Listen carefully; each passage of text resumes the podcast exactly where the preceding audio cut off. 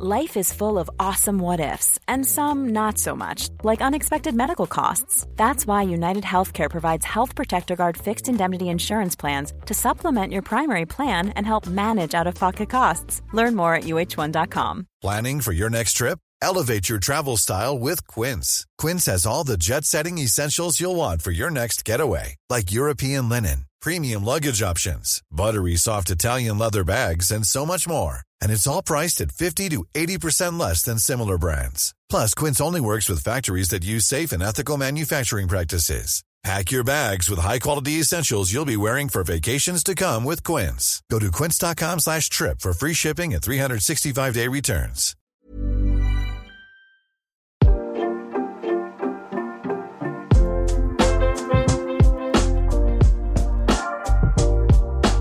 Hello, everyone. Welcome to another episode of the Wrestling Daily. I have a new webcam now that seems to be working fine, and we are joined by Steph Chase. So, Steph, how you doing?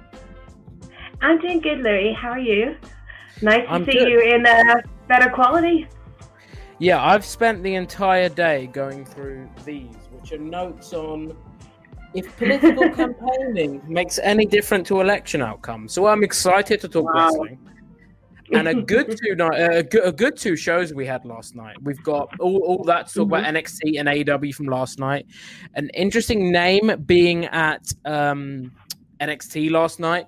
Roman Reigns getting new music, an AEW star turning down WWE, and then Undertaker decided to. Um, I'm sure it wasn't his choice, but he he uh, was on the Joe Rogan podcast, Joe Rogan Experience. And I don't know where. So I took day off work today. I don't know where this came from, but when I was scrolling through stories to to cover on the show, I was like, oh, okay. He really revealed a lot. So the Undertaker Mhm. spoke about taking steroids, took some shots on the current WWE product, and explained his current WWE contract status. So we've got a lot of news to talk about, a lot of just just a lot of great stuff to dive into today. And I'm sure Steph will be here judging your guys' hot takes in the comments or maybe giving one Absolutely. or two. Um, so let's start with aw last night, which I thought was actually listen, if this was Raw, I'd probably be sitting here saying to you, fantastic show, absolutely brilliant show. But because it's not Raw and because it's AEW, I actually didn't think it was as good as some of the other AEW shows that we've seen over the past couple of weeks. I think it was actually one of the weaker shows they've done for a couple of months now, but still perfectly solid nonetheless. There was nothing offensive about it or wrong about it. I just didn't think it was as high as the standards that AEW have set for themselves. Yeah, I didn't think it was one of their best shows. Um, I wasn't disappointed by it. Didn't put me in a bad mood or anything. I think I would have jiggled some things around. I think I would have ended how they began.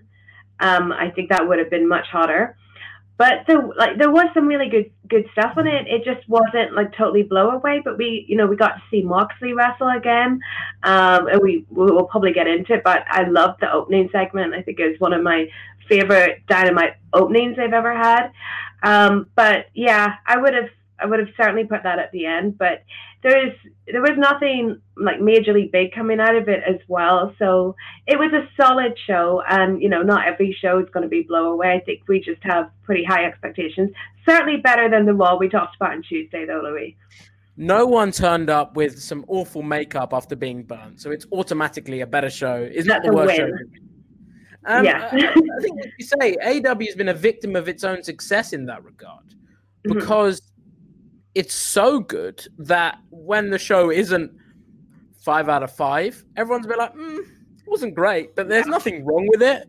It just wasn't at the high standards that AW set. And listen, a lot of people, uh, there'll, there'll be a lot said about the opening segment, but I think I judge it similar to how I judge the Brodie Lee show in that you can't judge it. They did this thing for a kid. Like it, it, it worked in terms of the storyline, but it was also for Brodie Lee Jr. And you know what? That kid's been through hell. If they want to help him in any way possible and make him smile, then fair play to them. Uh, I actually, I, thought it, it was it, that that segment, that opening bit, took me properly through the emotions of uh, sort of emotional for Brodie Lee and Brodie Lee's son. Then the action was great, and then uh, laughing at the post match with John Silver basically proposing to Hangman Page, which was hilarious. And then Hangman Page rejecting the spot in the Dark Order, which I thought was I, I didn't see coming. I thought he was going to accept it, particularly with how Dark Order have been being portrayed as baby faces recently. I thought that that was going to be the next step. But yeah, it, it was it was a it, it, was a real like sort of as you say a, a, segment that it was a great opening to dynamite and really quite sort of emotionally provoking i guess. I you know i really loved it and i think that I maybe more than other people enjoyed it as a segment, um, even if you uh, put your emotions aside or don't even know the situation going into it, because I think they actually just played it very well for what it was. You know, we have um, negative one who's in the Dark Order. It's his birthday. You know, yes, he's a kid, but it, there's just he totally works. I thought Luther coming out and being the villain works because if you're going to use someone in that spot, I think Luther's a good person. It's not as if you're ever going to push Luther to the moon. So yeah, let Luther be the guy that lands in the cake. And um, you know, people that like to talk AW with me on on Fridays know how invested I am in the Dark Order Hangman story. It is my favorite thing. Um, so also, you know, great match as well. But then I love the ending bit, John Silver proposing to Hangman Page, which was so appropriate because this whole thing is Hangman Page is a guy that absolutely had his heart broken the last time he gave his heart to someone, to Kenny, and look how that worked out. And he gave him the answer of someone that has been through heartbreak and doesn't really know if they can trust someone anymore and they don't know if they can make that commitment. So he said, you know, as much fun as we've been having together, I can't, I can't put myself through that again because of you know my past scarring from my past relationship. So I love that. Like it's not the end of Hangman and the Dark Order. I think that maybe next week Hangman might help them out, you know, and show that he's he's on their side and he's with them, even if he can't just like fully commit. And I think as weeks go on, I think we probably will get Hangman in the Dark Order. He just needs to. He needs to learn and know for sure that John Silver and Alex Reynolds are not like Kenny.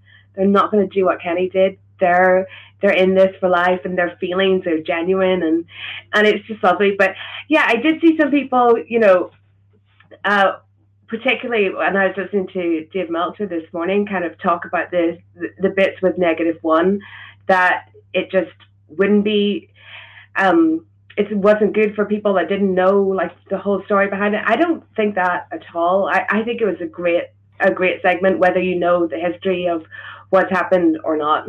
I, I really do. I think that there's something about the Dark Order where this kid, if he's used well and sparingly, actually fits into it and it doesn't seem weird or too cheesy or anything like that. And also, who cares if it doesn't really work for the story for one segment? I know mm-hmm. business wise, yes, probably not. Uh, if it, I don't think it didn't work for the story like you, but if you go by what Meltzer said, yes, b- business wise might not be the smartest thing to do because it isn't, might not make sense. But who cares in terms of this kid has obviously lost his father less than a month ago. If AW for his birthday has decided they want to bring him to a show, have his favorites come out, and his father's stable, you know what? Fair play to them. It's it's not mm-hmm. offending anyone. Why not? And uh, I, I, I like what you said about the Hangman thing. It feels like he he's been in a relationship before that didn't end very well, and he's had a bit of a mm-hmm. rebound, some fun with the Dark Order and then Dark Order have gone, oh, like where's this going? Are we taking this like is, is this going to be something serious? And then he sort of got a bit worried, like, oh, I thought this was just a bit of fun for the meantime.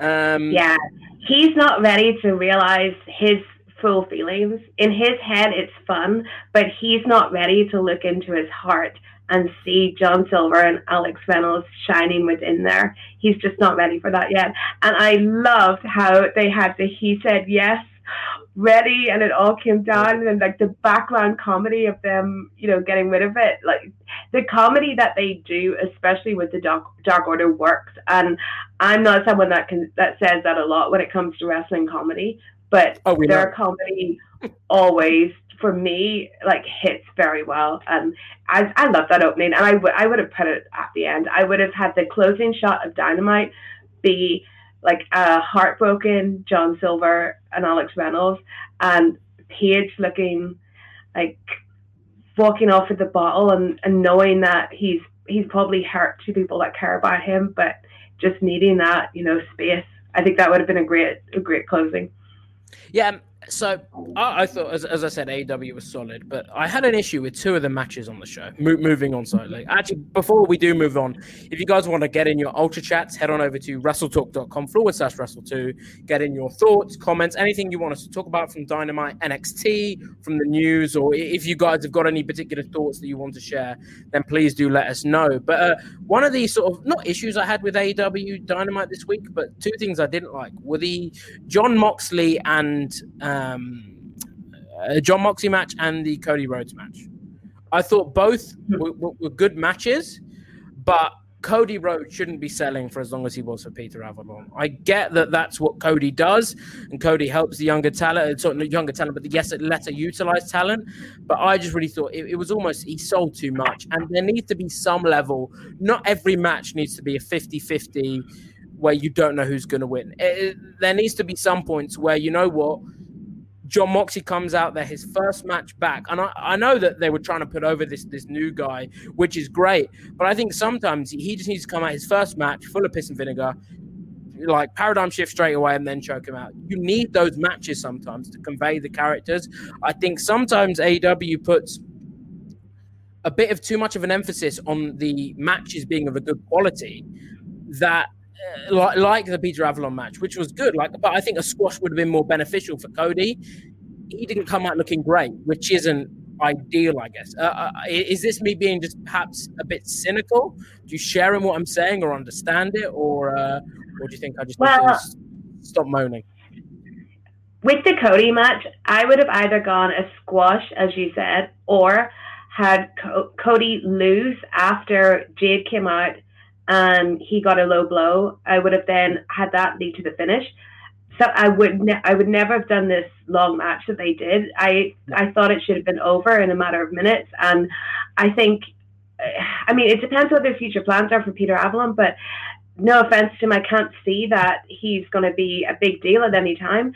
So I would have either had him have this like great quick upset win on Cody that we all know was because of Jade Cargill and the, the distraction, or have Cody just squash him to then, you know, send a message to Cargill. Either way, but I wouldn't have done it as they did do it. You know, we, we did not need that length of match from Peter Avalon. Um, when it comes to Jon Moxley, they were really trying to get um, Will, what was his name? I can't Nick, remember his name. Nick, Nick Car Nick uh, Car Crucio? Ramona?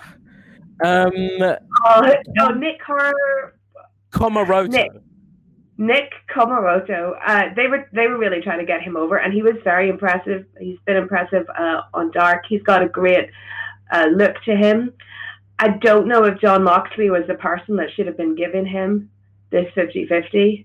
Um, really, I would have had Jon Moxley do a squash, or if he wants a longer match, do it against someone more established. Um, I just I thought that was a bit strange too. I think Moxley, like he always wants to give a lot, but he is the former champion who lost, and even if he lost by unfair means, he he does need to build himself back up.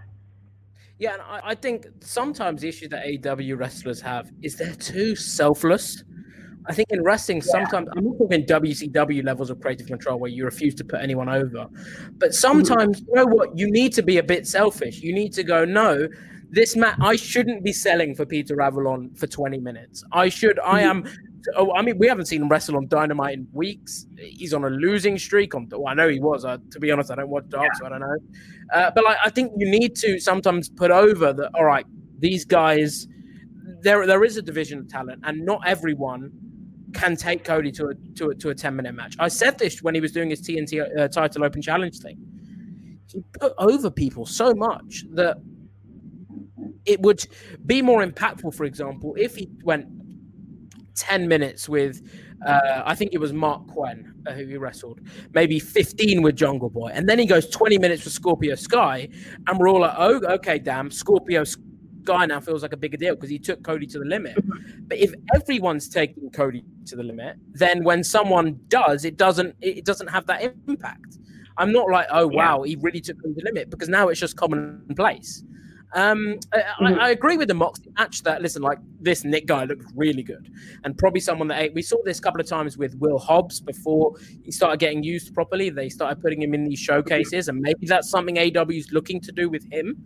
But I think there's a time and a place for that, and I wouldn't have had it in this time.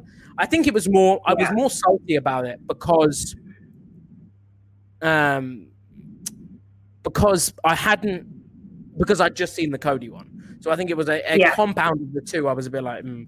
uh, a couple of people in the comments have mentioned Peter Avalon won five matches. Yeah, I, so I know he's won matches on. Dark. I know he was going through that losing streak, lost to Brandon Cutler, and then was started to win again on Dark. But I think, yes, they did mention it on commentary. But if you're not showing us win, you can't go from Dark to then Dynamite uh, and expect me to know that you're going to take Cody to the limit, even if you're winning five matches.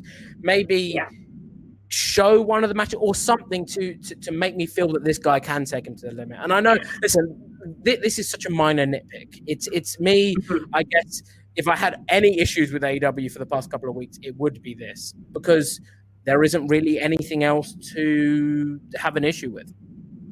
Yeah, I think that you have to put yourself in the in the mind of a totally casual viewer who's not even looking at this stuff on Twitter. And Peter Avalon being on a five match streak on Dark, that just being mm-hmm. mentioned in commentary, that'll still go over the heads of most of most of your viewers. So to them, he's he is just as um, unknown as as Nick is, you know. Yeah. And I think um, if anything, I would have had Nick face Cody uh, with a longer match, and then Moxley just squash someone just squash yeah, someone that you is total unknown. You don't really have anything behind. Just yeah, like you know, squash Griff Garrison or something. No offense to him, I, but you know what I mean. Like yeah, something like that. No, I do agree. Um, I mean, elsewhere on the show, we saw um, good, I mean, funny segments with the Young Bucks and Kenny Omega, which just continues to mm-hmm. be complex but sort of detailed and engaging, and something I'm really, really enjoying. Matt Hardy and Private Party. I've spoken on the show before about how I haven't really been that impressed with Private Party. I would have expected them in the first year of AW to have done more than they have done.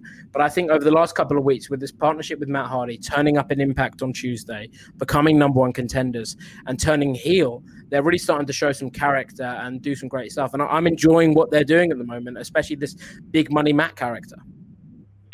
Um, the Matt Hardy character and the Matt Hardy private party partnership was really the only AW thing that I had a problem with over the past couple of weeks since it, since it started. I just I didn't think it was the right move for Private Party to put them with Matt Hardy. It's the whole you know contract thing, money thing.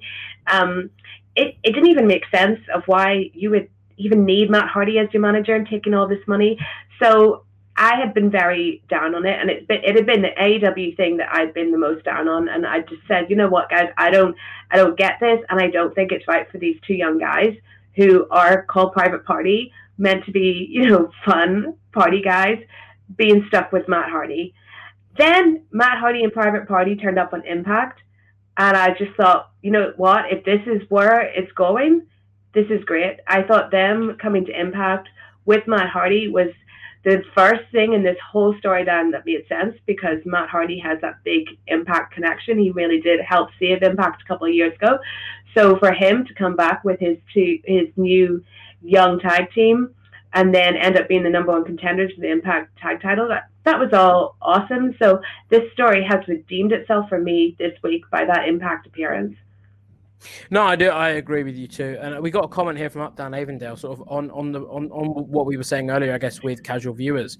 Um, Tony Khan. Um, it, God, I'll, I'll, just say I'll read it out for podcast listeners. Uh, I don't think AEW aims their shows uh, at casual viewers. Tony Khan wants hardcore re- uh, wrestling fans, and those are the people that watch Dark and watch Being the Elite. Uh, you seemed like you had a you, you had a uh, response to that. Sorry, um, sorry. Can you still hear me? Yeah, I can hear you. Can you hear me? sorry. Yeah, you went off a bit there. Uh, I don't think that I don't think this is true at all. Tony Khan does want hardcore wrestling fans. Yes, everyone does. He also wants to bring back lapsed fans, and you cannot aim a show at just hardcore wrestling fans. That's not going to work. You want to bring in people that haven't watched wrestling. If Tony Khan's whole business plan was to aim at just hardcore wrestling fans, frankly, there's not enough of them to make a giant show and get giant viewerships and um, make a great money making product. So I think that while we're all in the bubble, and that bubble may say that like the real wrestling fans or the most hardcore wrestling fans watch AEW and they follow being elite and dark, yeah, that's true, but that is not who this is aimed at. Dynamite is a show on network television.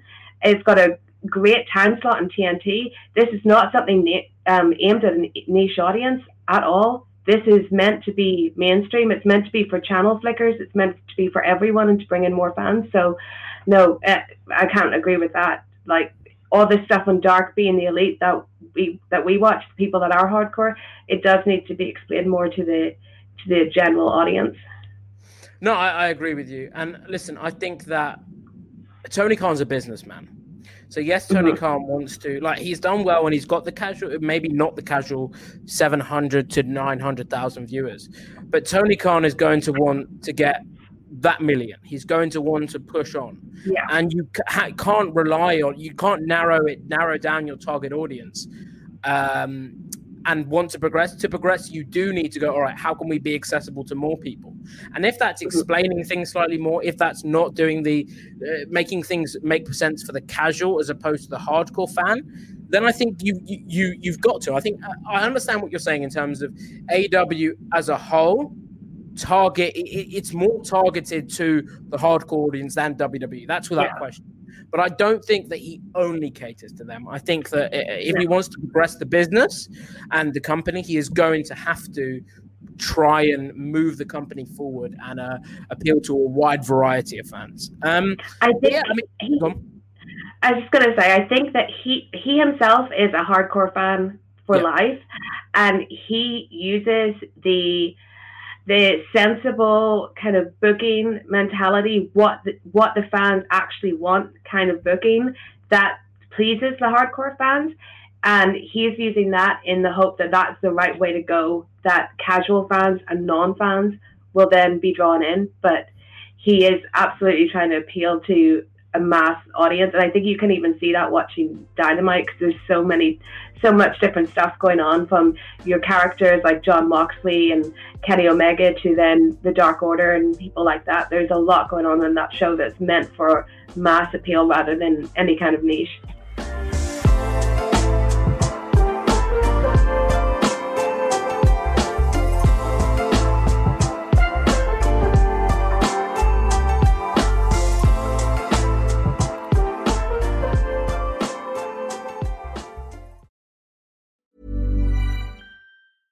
Hiring for your small business? If you're not looking for professionals on LinkedIn, you're looking in the wrong place. That's like looking for your car keys in a fish tank.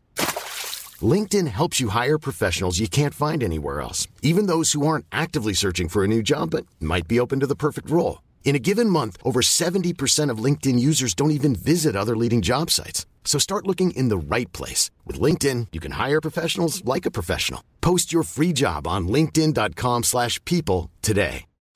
Since 2013, Bombas has donated over 100 million socks, underwear, and T-shirts to those facing homelessness. If we counted those on air, this ad would last over 1,157 days. But if we counted the time it takes to make a donation possible, it would take just a few clicks. Because every time you make a purchase, Bombas donates an item to someone who needs it. Go to bombas.com slash ACAST and use code ACAST for 20% off your first purchase. That's bombas.com slash ACAST, code ACAST.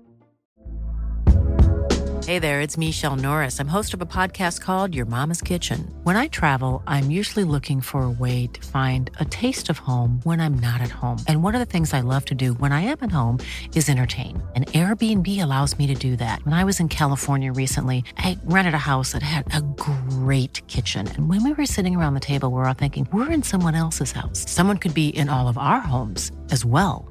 If you have a home, but you're not always at home, you have an Airbnb. Your home might be worth more than you think. Find out how much at airbnb.com/slash host.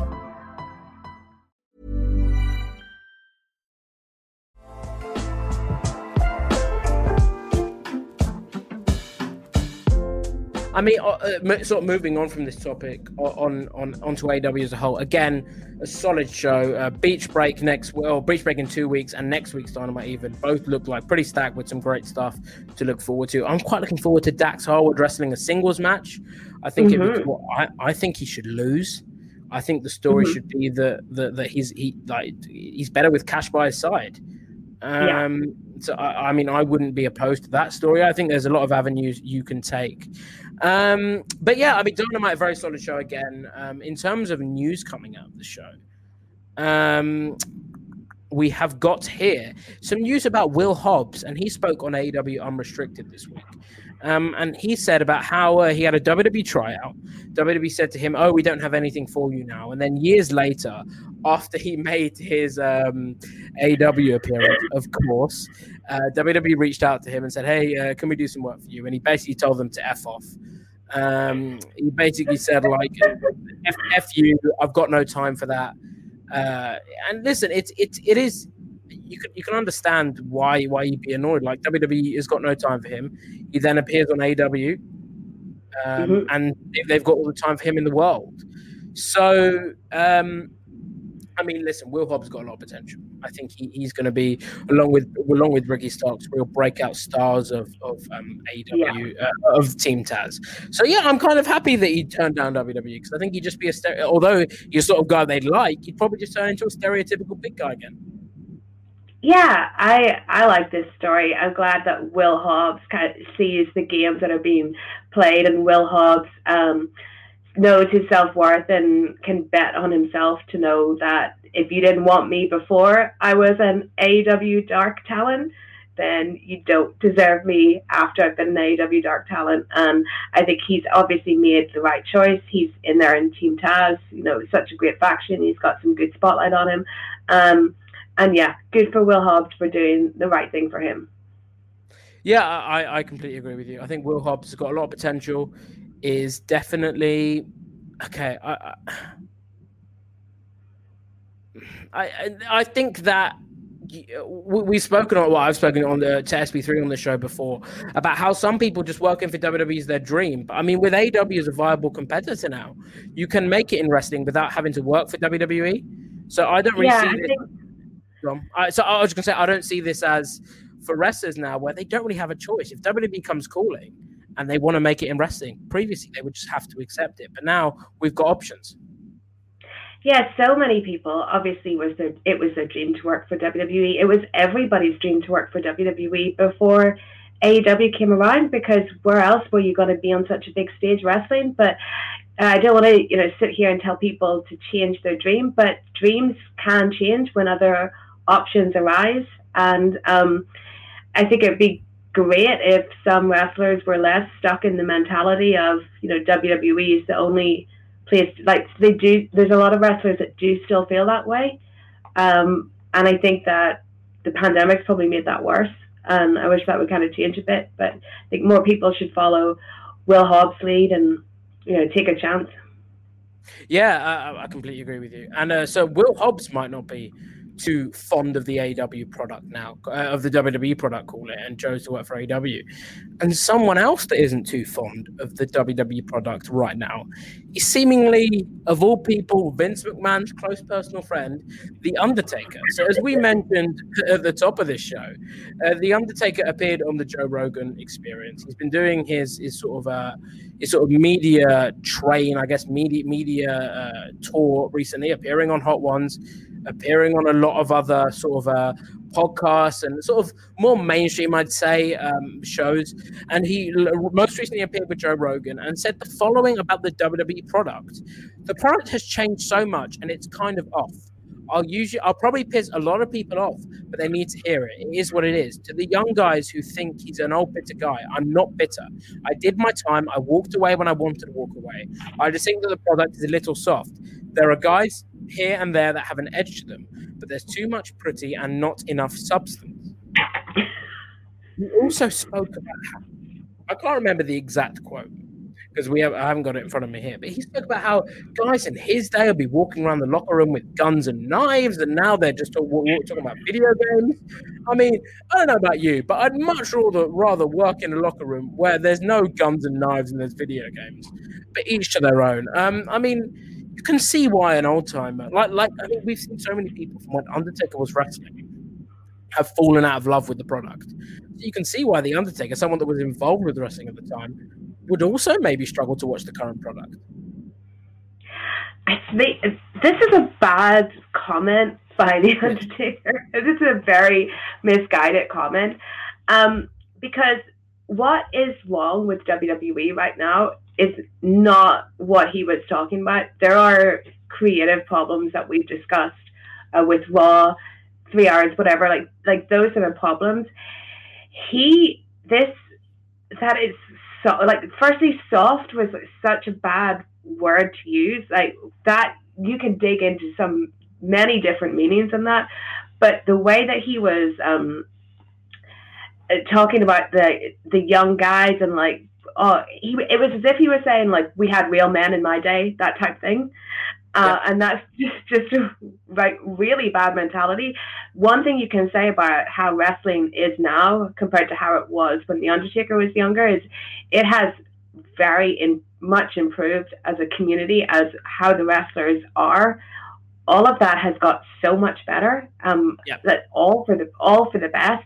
The actual guys that we have today as wrestlers are well, frankly, better actual wrestlers than we had back in the Undertaker's time, and they seem like better people.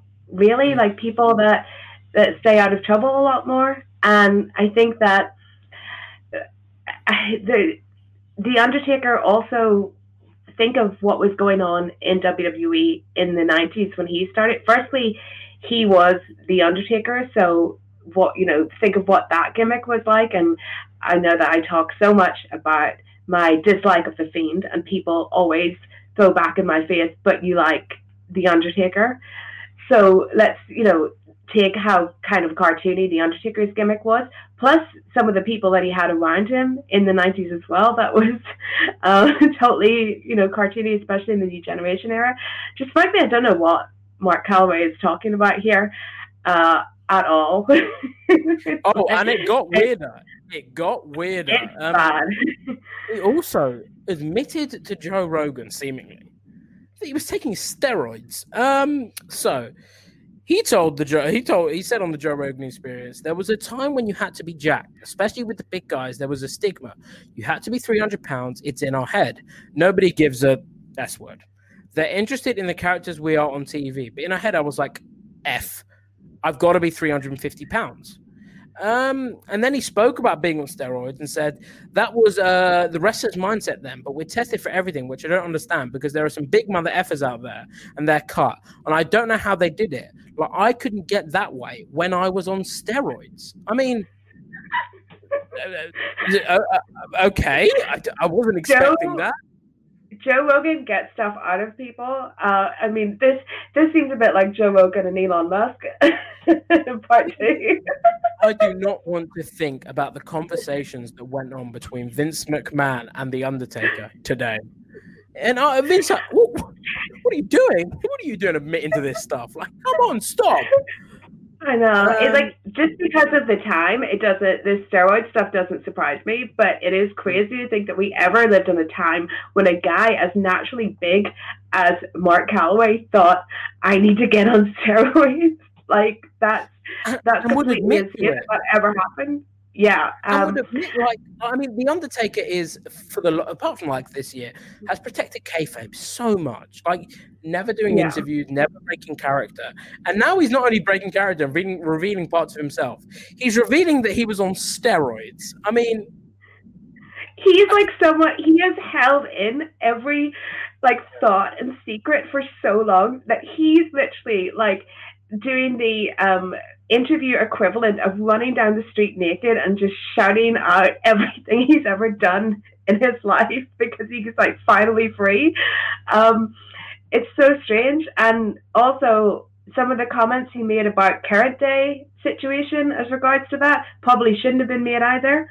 Um yeah, but that's a, a very strange interview that the Undertaker did there with Joe Rogan, and he- I mean his his autobiography is going to be a bombshell when he gets when he It- gets ready to write that, and I think he is going to write that because it does seem like he's got a lot he wants to say, so I can see that happening. Yeah, money. the money. Um, but yeah, I mean, it, it was a very interesting interview, nonetheless. He also spoke about how I know there was a lot of debate about, oh, the Undertaker's not really retired. Um, but he said to Joe Rogan that he's uh, so uh, he switched his contract. He's not a talent. He's a legend. He only works two or three times a, a year, and that's sort of what he's going to be doing now.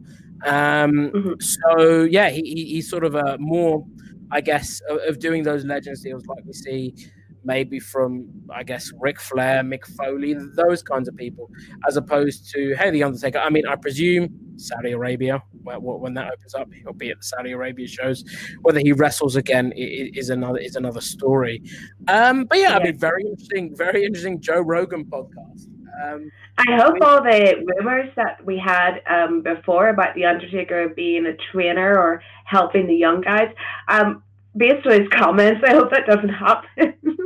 it sounds like he's going to be, yeah. get steroids. Get get on the roids. Um, but yeah, I mean, listen. You, you think about, um, I guess what what what the Undertaker has. How many times he's retired? Do you think we've Yeah. seen the last of him? I know, I know this isn't linked to what he said on Joe Rogan's podcast, uh, but it has been a debate that people have had since before, since since the last ride, really documentary. Uh, do you think we've seen the last of the Undertaker uh, in in terms of a wrestler? Um, yes, but I don't want to look stupid, so no. I mean, I think we definitely should have. We should have years ago, but it did feel more sincere this time than it had before. He went to the whole trouble of making this documentary. The the final farewell thing was slightly strange um, because of the circumstances of them having no fans, but it does feel like it's more for certain. But I can say that if he does get back in the ring and wrestle again, like he had he has used up any goodwill he has um, in that regard. He is going to be the boy who cried wolf, and that, that will be you know that the end of it because after the time he left his coat and hat in the ring, then wrestling more and more and more, and then we had this final farewell. You know, he he can't get back in the ring again, and and he certainly, if he does, he can't make any song and dance about that being the last time because everyone will just be like, man, we have how many going away parties have we had for you now? It's it's just not happening. As you say, it's the boy who cried wolf. He's going to retire and then not, and then retire and then not, and then. I mean, uh, listen. I, if you asked me before Survivor Series, I would have been like, "No, the Undertaker's not done." But the way they did it with Vince coming out, I was like, "Okay, he, he Yeah. maybe is done." But never say Yeah. never, uh, uh, as is the phrase that is always spouted about in wrestling. Never say never. And if you told me that the Undertaker was having a match at the next Saudi Arabia show, I'd be like, "Yeah, probably." Um, Yeah. all right, so we've got more news to cover here as we uh, head uh, um, continue with the show. Um, so make sure you guys uh, get on over to wrestletalk.com forward slash wrestle2 so to submit your ultra chats, get in your questions, comments, statements, anything you want really, and we'll dive into it. Um, actually, before the news, let's speak about NXT last night, which was Mhm. a very solid show. Um, we, we saw the, the women's Dusty Cup kickoff. We saw uh, more uh, men's Dusty Cup matches. We saw a fight pit, which I'll always love to see. Um, yeah, very solid show. What did you think overall? Yep, solid show, but I absolutely loved the fight pit. Um, so much. I think that that was certainly the best match that happened on Wednesday night. It was so good. I watched it. I watched that match twice in a row. Like it ended, and I just went back to that match. It was great. Um, Ciampa and Timothy Thatcher are absolutely made for each other. It seems like they may end up as a team. That would that would be awesome. Um, yes, actually, on that note, I believe, if I'm not mistaken, while we've been on the air, WWE has confirmed uh, that yeah, um, there is an opening and uh, in the Dusty Cup because Ashante the Adonis is injured, so he and mm-hmm. Desmond uh, Desmond Troy has had to pull out of the show. So filling in for them will be, I mean, the sort of mega team of um, of Timothy Thatcher and Matt uh, and not Matt Riddle. Uh, that that that was last year. Uh, Timothy Thatcher and Tommaso Ciampa, which could be really exciting. Yeah, Ciampa. You know, I really like Ciampa, but he's he is the dad of NXT, and he does seem a bit lost sometimes, especially when he doesn't have Johnny Gargano. And this is this is great for him. I think it will really reinvigorate his career. The fight pit is awesome. This is the second one we've seen, and yeah. I hope they don't overdo it because it's so good. I thought commentary. I love that they brought up the Owen Hart um, Lions Den match. I love that yeah. they brought that up. But I hate it when they kept calling it the structure, saying this structure. That's just a nitpick commentary thing for me. I just hate the word structure being overused in wrestling. Uh, but the match was absolutely awesome. There was some great stuff in there. And Timothy, Timothy Thatcher is the most un WWE guy that WWE have ever signed. And they have found a great little niche for Okay, so just can I check? Has Steph got? Let me know in the comments. Has Steph gone for anyone else, or is it just me? Um, because it looks I can't see Steph, and I can't hear Steph. I'm not sure whether actually. Let me let me get onto YouTube and have a look who's actually gone. Okay, so Steph's gone. Um. Okay. I mean, if Steph turns up, that's great. Uh, but yeah, as she was speaking about um, NXT, the fight pit was great. I really enjoyed uh, what they did there. I think having that as they, they haven't mentioned it as, as uh, Tim Thatcher's stipulation, but the way they're portraying it as such, um, sort of with with him winning both of the matches, um, is I, I'm very much a fan of that. Um, sort of storyline that they're, that they're telling subtly, and that whole like, oh, they're doing this, um, uh, they're they're doing this match of the fight pit that has earned their respect. Like you can't earn someone's respect more than I'm going to move this way, so I'm not Steph Chase. Uh, you can't earn someone's respect more than being locked in a fight pit with them. So having that and then have them team is really interesting. Whether it sets up another match later down the line or whether we now just see them as a proper tag team. Um, but in terms of the rest of the show, I mean, I'm going to leave talking about the Kacy Catanzaro bit because it, it was brilliant. The, the Kacy Catanzaro finisher. Um, but elsewhere on the show, I, I really like the sort of new signings that have been announced for the Dusty Cup. It was it, it was nice to see some new faces. And when they were announced, I was a bit like, oh, th- these are going to be some some sort of new signings, some uh, not some new signings, some performance center recruits that we haven't heard of. But I mean, you think about Pr- Priscilla Kelly is, is a name that we've heard on the independent scene for a while. Um, Elayna Black is someone that was doing work with AEW Dark, so she's someone that we've sort of seen a lot of. Um, and Lacey Ryan, by all accounts, has uh, done done sort of very good work um, uh, with, with, I know uh, on on a lot of the in, um, independent scenes.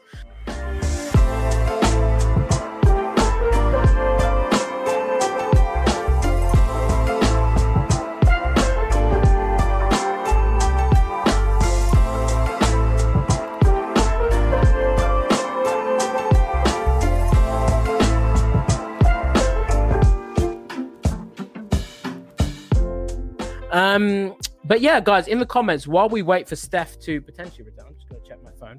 Uh, she said BRB, um, so she will be back. Uh, what, what, did you guys like about NXT or AEW for that matter? Uh, let me know, and I will read out some of your comments. And I'm actually just going to remove this banner while Steph isn't here. Uh, yeah, let, let me know your comments, thoughts on um, on NXT and AEW last night, and we will read some out. Uh, I liked Imperium and Lucha House Party. Does this mean Walter is coming? I mean, I don't know. With NXT batch taping, Walter could cut NXT UK. Sorry, he could come and be on both. Um, but I think it's always, I guess, interesting to see a return like Alexander Wolf. The way I saw it, he was being portrayed as the leader with him standing at the top and looking at the other people. Perhaps that's how they're going to play it. And Alexander Wolf is going to be the guy to be NXT, uh, basically Imperium's leader while Walter isn't there. Um, Gran Metalik is a great uh, wrestler. Who knew? Yeah, I completely agree. Um, I think he is one of the most underutilized wrestlers, uh, underrated even. We hear it a lot about Cesaro, Gable, but it gets to a point where everyone says they're underrated. So are they underrated? But not enough people put Gran Metalik in that in in that bracket. So I really like Gran Metalik. Um, the Kacy spot was great. Yeah, I agree. We actually had a comment here from Matthew. Her finisher was great, but honestly, I couldn't tell if she's supposed to land that way. Hang on. In the meantime, enough of your guys' comments because she's back. Steph Chase is back. I don't know where she went, but she left me. Are we all good now? Can you hear me? I can hear you. Can you hear me? I can hear you. I'm sorry. My laptop, which has been giving me so many problems this week, decided to just go black screen death. That's all we got from you, Black Screen Death. I was worried it was me, but I think we had uh, Stu Morrison here, who, who, who rather me on my own. So anytime your laptop wants to wants to fade to black, uh, let me know and we can work that out. Um, but no, you, you were saying about the fight pit and um, yeah. how you enjoyed it. So do you want to finish what you were saying there? Yeah, I just really enjoyed the match. It's a it's such a cool niche match. Um, I hope they don't overuse it, but it was great, and I think it was definitely the best match that we saw on Wednesday. Yeah, I agree, and I really liked how they had how they're slowly portraying it as Timothy Thatcher's gimmick, sort of his gimmick match, but without overtly saying, "Oh my god, this is this is Timothy Thatcher's." Yeah. Um, I just thought it, it's really good how they do that. It, it's just, it's it's like subtle but slowly painting the picture. So it's a long term story, which I like. Um, I mean, I, I I didn't want to talk about this until you were here. But you want to mm. run us down Kacy Catanzaro's finish because I have no clue how to say it. What what was it? Uh, I don't have any clue either. yeah, it was spectacular, and she, you know, she is uh, someone that can pull off really spectacular moves, and yeah, it was. Uh, she rotated many times, and it was uh, something that I could never do, and I'm not sure any many other people could do either. But it's great that she is. They finally seem to be properly getting behind her. I think that this she has a good shot in this tournament. Yeah, I mean, when when I saw them in the tournament up against Toni Storm and um, and Mercedes Martinez, I was like, okay, they're losing. They're going to be the fodder. So Mercedes Martinez can look great and Toni Storm can be look great. I was not expecting them to win, but I'm really happy for it. It's, it's what it's about. Um, yeah, I'm, I'm, I'm very much looking forward to seeing the tournament progress. Uh, we, we've got uh, some new signings coming through, which is really interesting. We've just got a lot to be excited about with NXT as we head into Takeover, which is really exciting. Uh, I mean, I've got Raquel Gonzalez and Dakota Kai to walk out with the win in the tournament. Uh, who have you got? Yeah, I think that makes sense just because they seem so much behind Raquel Gonzalez and Dakota Kai is such a good hand that, yeah, I can see them walking away with it. Yeah, no, I, I completely agree. I, I, could see them walking out with it. I could see it also going to maybe Candice LeRae and um, and uh, Indi Hartwell, but Indi, yeah. you don't you don't really know. It, it, it's it's going to be interesting nonetheless uh, to see how the tournament progresses. Hopefully, the winners get get get a women's title shot, a women's tag title yeah. shot. That would make sense because those women's tag team belts, like they have been brought to NXT before, and I think they should be brought to NXT more, frankly. And yeah. You know, yeah, absolutely. They there needs to be stakes anyway. So I mean, a cup exactly. a cup is not enough. I mean, AEW did medals, so uh, anything is possible uh, with, with, with, women's tag tournaments. I mean, uh, Impact in, in that vein, Impact showed us all how to do, or show, showed up every promotion how to do a uh, yeah. how to do a women's tournament. It was it was perfect. Um, so we've actually got quite a few ultra chats here, which I want to dive into. Uh, we've got one from Jared Thomas, who says, uh, "Good afternoon uh, slash evening. I'm a huge fan of Legado del Fantasma." I loved seeing Santos Escobar's promo where he buries the other champions, including Cross. I see that some people weren't a fan of his promo. What did you think about it? Great show. I liked it. I really just like what Santos Escobar is doing as a whole. I'm, I'm a big fan of his. Um, and I saw on Twitter people like Buddy Murphy and Ricochet were, sort of speaking about him. And yeah, I, would like to see th- those guys uh, all, all wrestle each other. I absolutely loved uh, Santos Escobar's promo in NXT. It was one of my favorite things in the whole show. He had an amazing jacket on, so he looked absolutely fantastic. But I, I really loved that he went out and referenced every other champion, including Finn Balor, because I think a champion should. You know, he's that kind of champion that wants to put himself out there as the best, and it was it was cool to hear him, you know, knock down the other champions while he did it. So yeah, I don't know why why anyone would have a problem with that promo. It was one of those things when I was watching NXT and I didn't quite have my eye on the TV at that time. Once he started talking, I was I was like, okay, I'm I'm interested to hear this. Yeah, me, me too. I'm I'm I, I like him. I think what they're doing with it with the NXT NXT Cruiserweight Championship is great. I'd like to see more of it. I'd like to see more of the NXT Cruiserweight Championship and things of that vein because it it does feel like a bit of an afterthought. Um, so I would mm-hmm. like to see more of that. Um, but yeah. uh, elsewhere on the show, and sort of not on the show, but backstage on the show, we saw, or is, is reported, that um, a man by the name of Parker Boudreaux was backstage. So for those that mm-hmm. haven't seen him, this is Parker Boudreaux. Yes. So Brock Lesnar. Um, great. I mean, look at it. Um, recently, Paul Heyman tweeted about him saying this. Um, Paul Heyman tweeted saying basically Parker Boudreaux follows everyone. By the way, if, if you want to be followed by a wrestler, follow Parker Boudreaux. Mm-hmm. Um, he yeah. said, um, "Where is it? Sorry about that." He said, uh, um, "So he tweeted, 2021 is going to be something special." Uh, uh, Paul Heyman quote tweets it and said, "This is not a prediction; it's a spoiler." Save this hustle tweet for the future historical reference. Um, but yeah, I mean, look at him. He's reportedly someone that WWE is very interested in.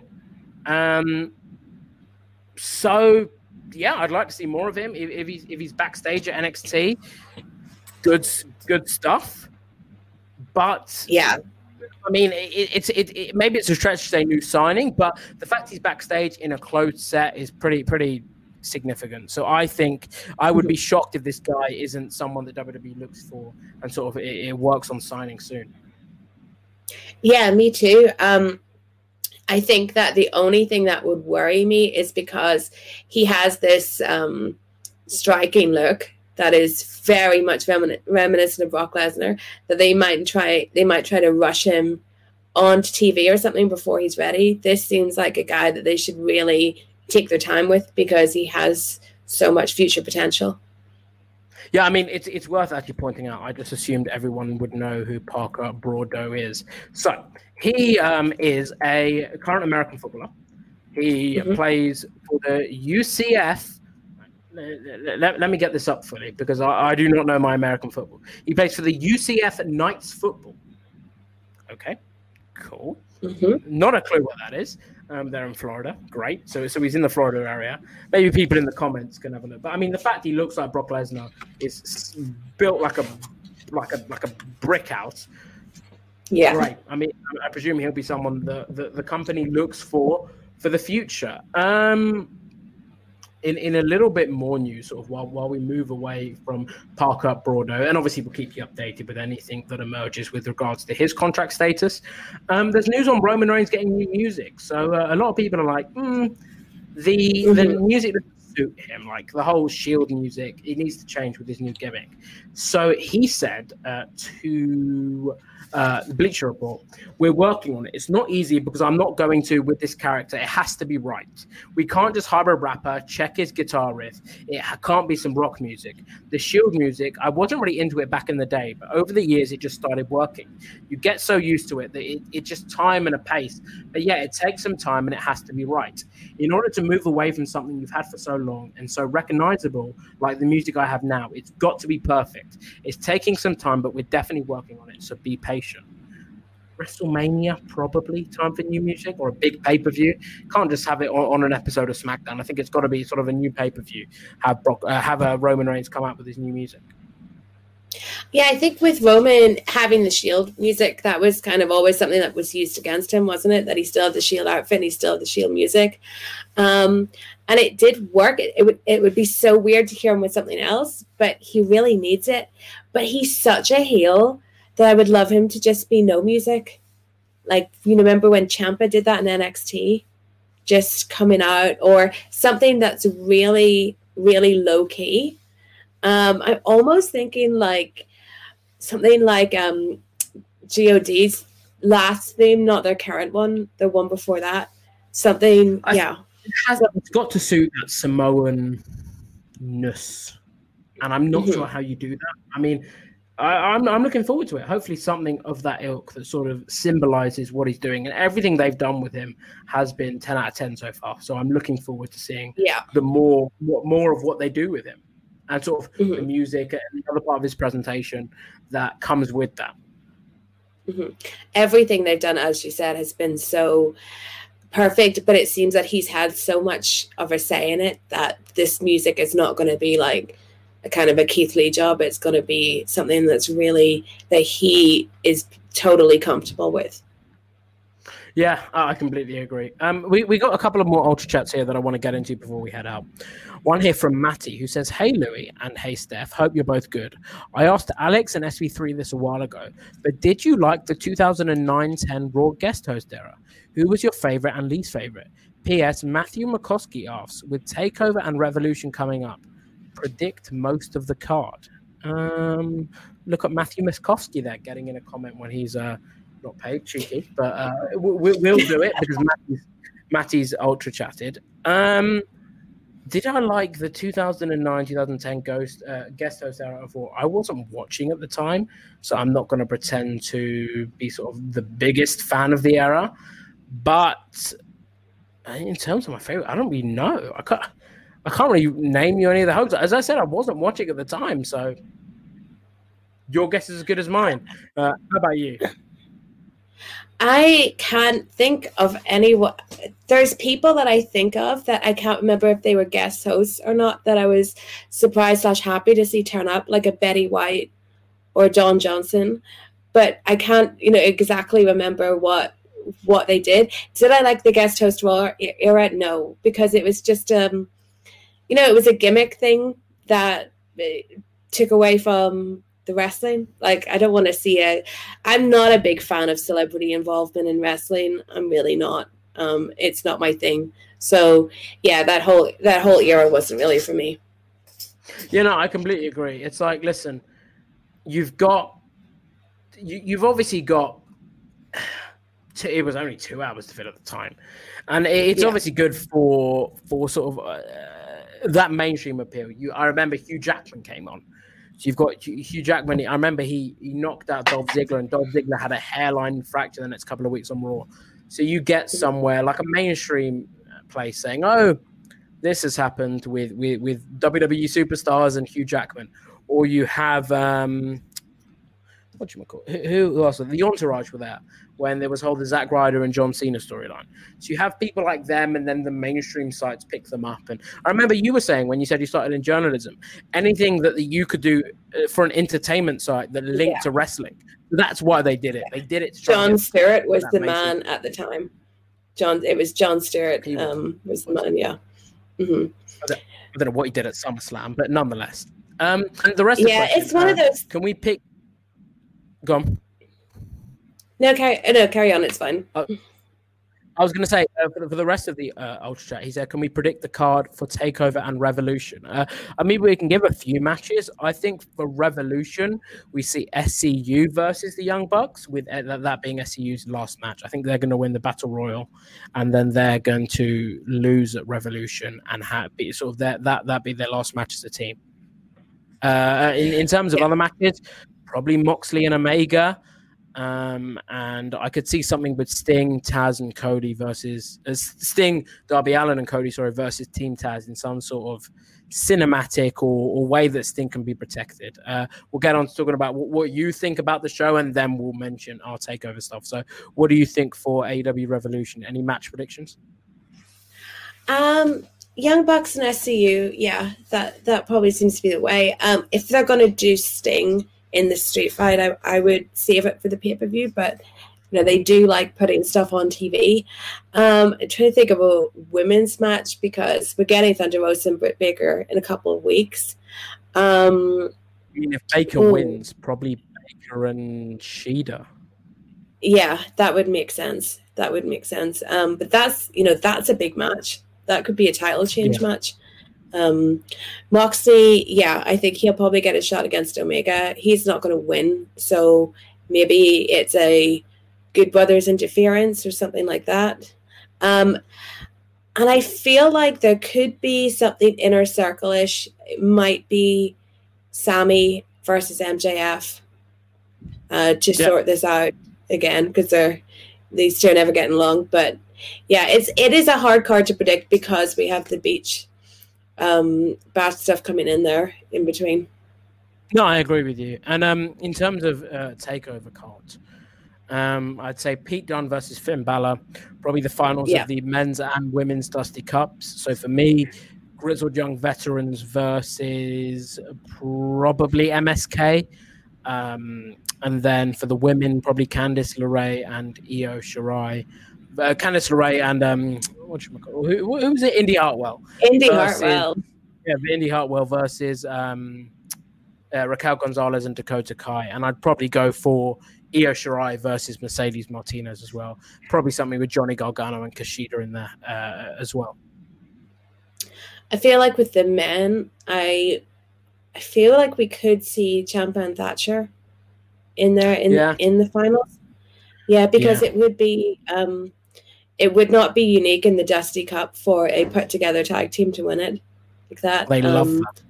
It wouldn't be the Dusty do. Cup without it. Yeah, yeah. So I could see something like that. Completely. Um, we got a few more ultra chats which we'll head into before we head out of here. One from Russell Scope who says, "Could the winners of the Women's Dusty Cup become the first NXT Women's Champions?" For me, no.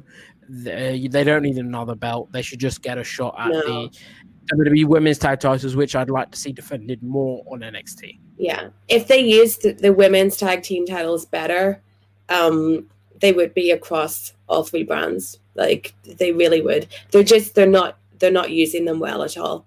The, what the double champion thing worked for Sasha and Bayley because of their character. There's no need for it for it with Asuka. That actually waters down the the achievement that you gave Sasha and Bayley like they, these yes. belts need to be put on. That's why you know they they weren't the best wrestlers at all, but that's why the icon- iconics were so perfect because they were a tag team, just being a tag team, doing tag team things. So you could have them, you know, go down to NXT, move across and SmackDown, and take on everyone. They want they want two singles that'll be put into a tag slot, which I think is important. Yeah. Uh, but yeah, yeah I, I, don't see that happening at WrestleScope. Um, and then final one here from CM Chris. Uh, hi Louis and hi Steph.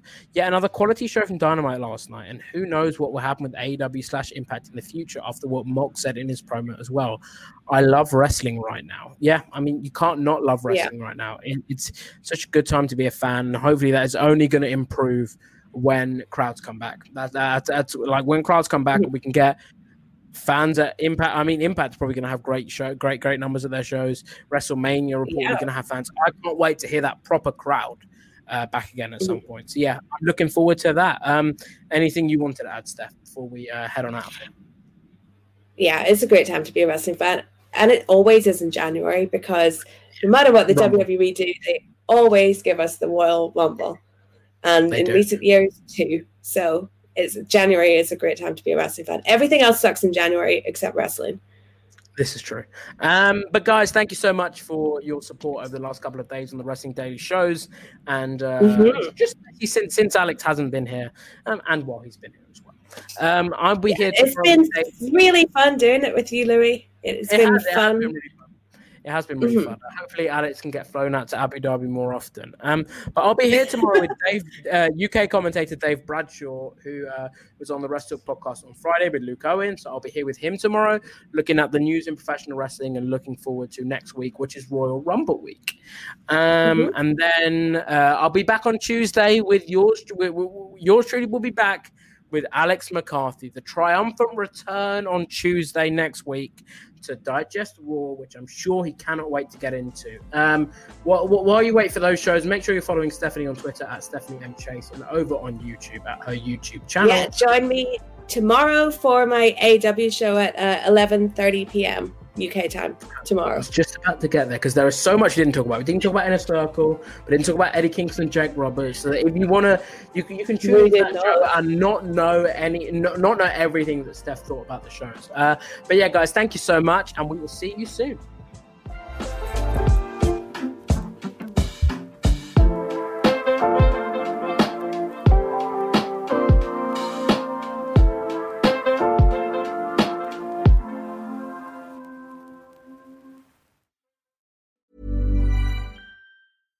Hey, it's Paige DeSorbo from Giggly Squad. High quality fashion without the price tag. Say hello to Quince. I'm snagging high-end essentials like cozy cashmere sweaters, sleek leather jackets, fine jewelry, and so much more. With Quince being 50 to 80% less than similar brands. And they partner with factories that prioritize safe, ethical, and responsible manufacturing. I love that. Luxury quality within reach. Go to quince.com slash style to get free shipping and 365 day returns on your next order. Quince.com slash style. Hey, it's Paige DeSorbo from Giggly Squad. High quality fashion without the price tag. Say hello to Quince. I'm snagging high-end essentials like cozy cashmere sweaters, sleek leather jackets, fine jewelry, and so much more. With Quince being 50 to 80% less than similar brands. And they partner with factories that prioritize safe, ethical, and responsible manufacturing. I love that. Luxury quality within reach. Go to quince.com slash style to get free shipping and 365 day returns on your next order. Quince.com slash style.